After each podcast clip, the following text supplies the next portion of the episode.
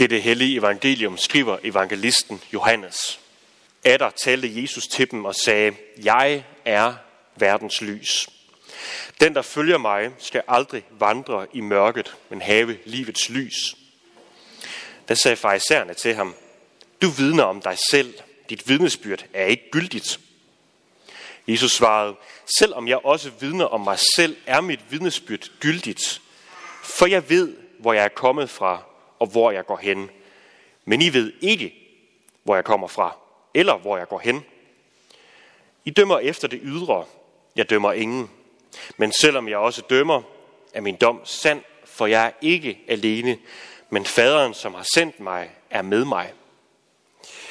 Og i jeres lov står der skrevet, at et vidnesbyrd for to mennesker er gyldigt. Jeg vidner om mig selv, og om mig vidner også faderen, som har sendt mig. De spurgte så, hvor er din fader? Jesus svarede, I kender hverken mig eller min fader. Kendte I mig, kendte I også min fader. Disse ord talte han ved tempelblokken, da han underviste på tempelpladsen. Men ingen greb ham, for hans time var endnu ikke kommet. Sådan lyder Herrens ord. Amen.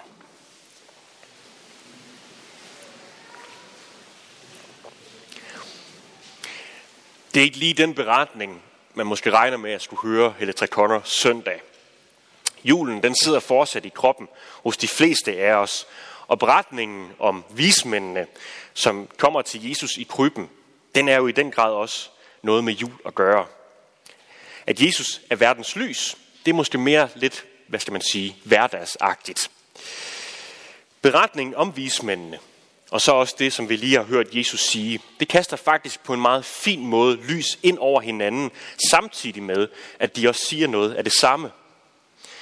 For hvorfor kom de vise mænd til Jesus? Jo, det gjorde det, fordi skaberværket ikke kunne skjule, at Gud var blevet født. Da Jesus blev født, der foregik det på en ganske og meget jordnær façon. Og da Jesus, og det, er, det var ikke under pomp og pragt, og der var slet heller ikke nogen trompeter til at bebude, at nu var Kristus født. Men alligevel, så kunne han ikke skjules. Hans fødsel, den gav genlyd i hele verden. Først for nogle lokale hyrder, hvor englene fra Gud kom til jorden for at lovprise og takke Gud for det, der var sket, at Gud var blevet født. Og da de havde lovprist og jublet over fødslen, ja, så gjorde skaberværket sådan set det samme. Og det var det, datidens videnskabsmænd de opdagede. De opdagede nemlig en, stjerne, en ny stjerne på himlen, lyset. Og derfor rejste de til Jerusalem og blev derfra videredirigeret til Bethlehem for at opsøge Jesus og tilbede ham. Alle jublede. Alle var glade. Ja, lige på nær Jerusalem. Den her store by, som var det religiøse centrum, og som enhver jøde så et symbol for hele menneskehedens håb. Og det udfoldes så omkring det, Jesus siger. Jeg er verdens lys, siger han. For de ord, de falder ikke på et, på et tilfældigt tidspunkt. De falder under løvhyttefesten, som har mange ligheder med det, vi også lidt kender fra december måned hos os. Det var nemlig en lysfest. Alle jøderne samles i Jerusalem, og der blev der om aften tændt så mange lys, at der efter signet ikke skulle være en eneste mørk afkrog i hele Jerusalem. Og man har også udtalt, at hvis ikke man har oplevet den glæde, som var i Jerusalem, under den glædesfest, som løvhyttefesten var, ja, så har man aldrig oplevet og erfaret sand glæde. Det er altså et lyshav, som var langt mere imponerende end vores, undskyld, beskedne juletræspynt, der, som vi hænger i haver og på gågader. Det var en fest, som understregede jødernes forventning om, at Gud, der er lyset, det sande lys, han vil sende en og frelse dem fra undertrykkelse med mere. Og det er så midt under det, at Jesus han siger, måske lidt bombastisk, jeg er verdens lys. Alt det, som I har stillet an her, det er intet i forhold til det lys, som Jesus er. Jesus er det sande lys, og det er ham, som lyser alting op. Ikke en krog i universet vil være lyst op, hvis ikke det var for Jesus. Og det er i sig selv en vild påstand. Jøderne de forventede en lokal helt, men Gud han sendte en kosmisk frelser. Og det er hans lys, det vil nå ud i hele verden. Vismændene, der kom langvejs fra for at bøje knæ og tilbede det lille, det lille Jesusbarn, det bekræfter det. Verdens lys kunne ikke fødes, uden at verden blev oplyst af det. Men hvad er det egentlig, det betyder, det Jesus han siger, at han er verdens lys? Hvad er meningen? Selvom julen det er en meget hyggelig fest, og, det er meget, og der er meget smukt også forbundet med højtiden, så er det også en højtid, hvor der står rigtig mange ultimative udsagn centralt i beretningerne. Og det her, det er også en af dem. Jesus er verdens lys. Og det er sådan set det, som er det samme, som vi også sagde, da vi for lidt siden bekendte den nikenske trosbekendelse, at Jesus er Gud er Gud, lys er lys. Han er sand Gud er sand Gud. Med andre ord, Jesus han er verdens lys i den forstand, at der er ikke et eneste lys, som er tændt, hvis ikke det var for ham. Han er ikke et lys, der kan tændes. Han er tændt, og han oplyser alt. Jesus han er verdens lys, og uden ham var der intet lys i verden. Hvis ikke Jesus var kommet til verden, ja, så var der intet håb, som vi kunne sætte vores lid til. Jesus er verdens lys, og det betyder i bund og grund, at han er den, som alting drejer sig omkring. Uden ham var der intet til, og uden ham var der intet håb. Det er en vild påstand. Og normalt, når nogen beskriver sig på den måde, så har man med god, så med god grund, så bliver man lidt skeptisk. Man må da være forstyrret. Og måske er det også en af grundene til, at farisæerne de protesterer. Hør nu Jesus, nu går du for vidt.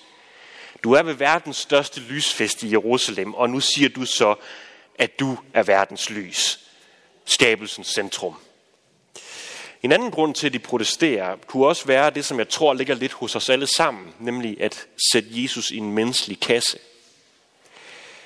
Det du siger, Jesus, at du er verdens lys, det er der ingen af os, der kan bekræfte. Det du siger, det står for egen regning. Hvordan kan vi vide, at det du siger er sandt? Du må overbevise os. Det farisæerne var ude på, det var sådan set at reducere Jesus til et fænomen, som man kan, kunne diskutere. Fordi kunne man diskutere, hvem han var, og nøjes med det, så er man sådan set også fri for at forholde sig til ham personligt. For hvis, hvis det er sandt, det han siger, at han er verdens lys, selve årsagen til universet, så kommer vi ikke uden om ham, og så har vi ikke andet valg end at bøje knæ for ham. Så omdrejningspunktet i kirken her efter jul og frem mod fasten, det er som sagt, hvem er det, Jesus er?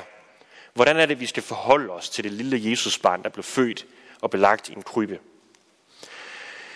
Og i dag, den første søndag i året, ja, der bliver vi nærmest blæst bagover af karakteristikken af, hvem Jesus han er. Han er ikke bare et barn. Han er ikke bare en, et fænomen. Han er ikke bare en religiøs skikkelse og figur. Han er selve universets og hele skabelsens centrum og ophav. Det var ham, der blev født. Han er den levende Guds ord. Og i den jødiske tankegang, der er der en lige linje mellem Guds ord og Guds gerning.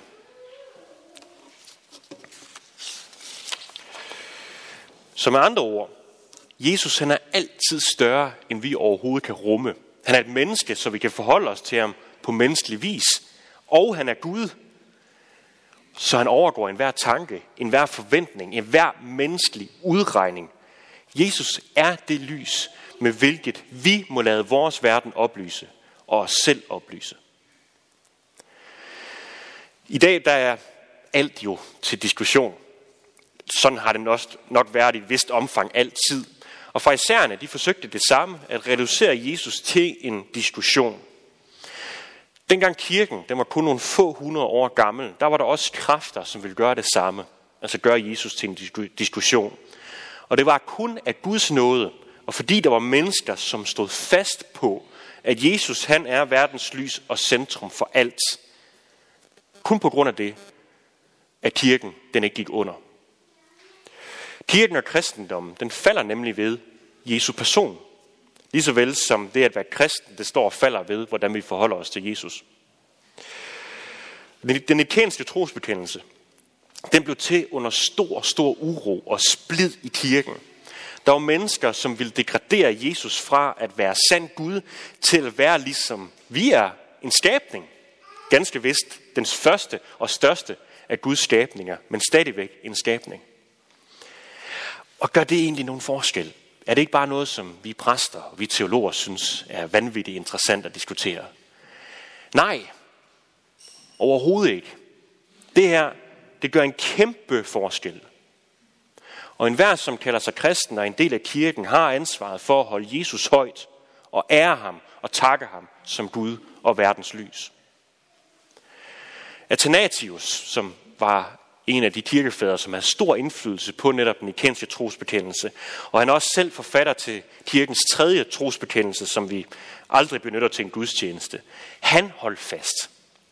Han blev stadig ved med at fastholde, at Jesus, han var og han er Gud og menneske. Han er ikke skabt. Han er samme væsen som faderen. For hvis, hvis ikke han var det, sagde Athanasius, så var der ingen frelse. Hvis det kun, for hvis, for hvis Jesus kun slutter, for det er kun, hvis Jesus sender er fuldt ud menneske og fuldt ud Gud, at vi kan gøre os nogen som helst forhåbninger om evigt liv. For det er som menneske, at Jesus kunne gå i vores sted, og det er som Gud, at han havde, fra, han havde magt til at frelse os. Athanasius han tog kampen op til trods for, at han blev sendt i landflygtighed fem gange i løbet af hans liv. Og hans kamp, den bar først frugt efter hans død. Men han stod fast. Han gav ikke op. Men hvorfor egentlig? Det gav ham jo nogle kæmpe problemer. Han var hadet i hele kirken. Og det havlede ned over ham med falske beskyldninger om mor og snyd og trolddom og frederi. Alt sammen, som havde ingenting på sig. Hvis han havde givet efter, så havde han fået succes. Han har måske også fået en masse rigdom for den store kejser Konstantin. Og måske, ja, og højst sandsynligt var han også blevet vældigt, i stedet for at være hadet. Men han gav ikke efter. For han ville hellere stå i problemer op til halsen, end at give køb på kirkens sande tro og verdens sande lys og håb. Og blandt andet fordi han ikke gav efter, ja, så har vi fortsat en kirke på jorden, hvor vi hver søndag kan fejre det håb. Ja, fejre håbet med stort håb så kan, fordi han stod fast, så kan vi i dag også vende os mod det sande verdens lys og lade os oplyse af ham, som blev født som et lille barn i en krybbe. Jesus er verdens lys. Og det er ikke noget, vi kan diskutere eller vi kan regne ud. Det er ikke et spørgsmål, som man kan have holdninger til. Enten så er han, eller også så er han ikke. Men hvorfor diskussionen mellem farisæerne og Jesus? Ja, farisæerne de ville gerne have hans udsagn bekræftet. Men Jesus havde ingen interesse i at blive bekræftet eller verificeret af mennesker. Det ville svare til, at man begyndte at studere solen med en lommelygte. Nej, den eneste, der kunne bekræfte og verificere, at Jesus er det sande lys og verdens håb, det er Gud Fader, den almægtige selv. Og det gjorde han. Jesus er verdens lys, og det lys, det forsøgte vi mennesker at slukke, da han blev korsfæstet og slået ihjel lidt uden for Jerusalem, 33 år efter han blev født. Men tre dage senere, der blev det bevist, at ja, selv ind i døden, der er Jesus lys. End ikke dødens mørke har magt til at opsluge lyset, men måtte give efter. Så vores håb, det står og det falder med Jesus Kristus som person. Og det er ikke en akademisk diskussion. Enten så kommer vi til ham som vismændene, der havde fulgt hans lys, stjernen på himlen, hele vejen til krybben. Eller også så kommer vi ikke til ham, og så afviser ham vi ham, ligesom farisæerne, der ville gøre ham til en diskussion og gøre ham til blot et fænomen, en religiøs skikkelse og figur. Men sandheden er, Jesus er altid større. Lad os bede. Og det priser vi og takker dig for, Jesus, at du altid er større. Og vi beder for din kirke på jorden, at vi altid må holde dig højt, ære dig og takke dig som verdens lys, universets centrum og ophav. Lad os ikke bukke efter eller bukke under, men lad os stå fast. Tak, Jesus, at du kom, og tak, at kirken er her i dag til fortsat at pege på dig som Gud, som menneske, som vores frelser. Og vi siger dig tak, lov og evig ære være dig, vor Gud, Far, Søn og Helligånd. Du som var, er og bliver en sand treenig Gud, højlovet fra første begyndelse, nu og i al evighed. Amen. Lad os rejse os og tilønske hinanden. Hvor Herre Jesus Kristi nåde, Guds kærlighed og Helligåndens fællesskab være med os alle. Amen.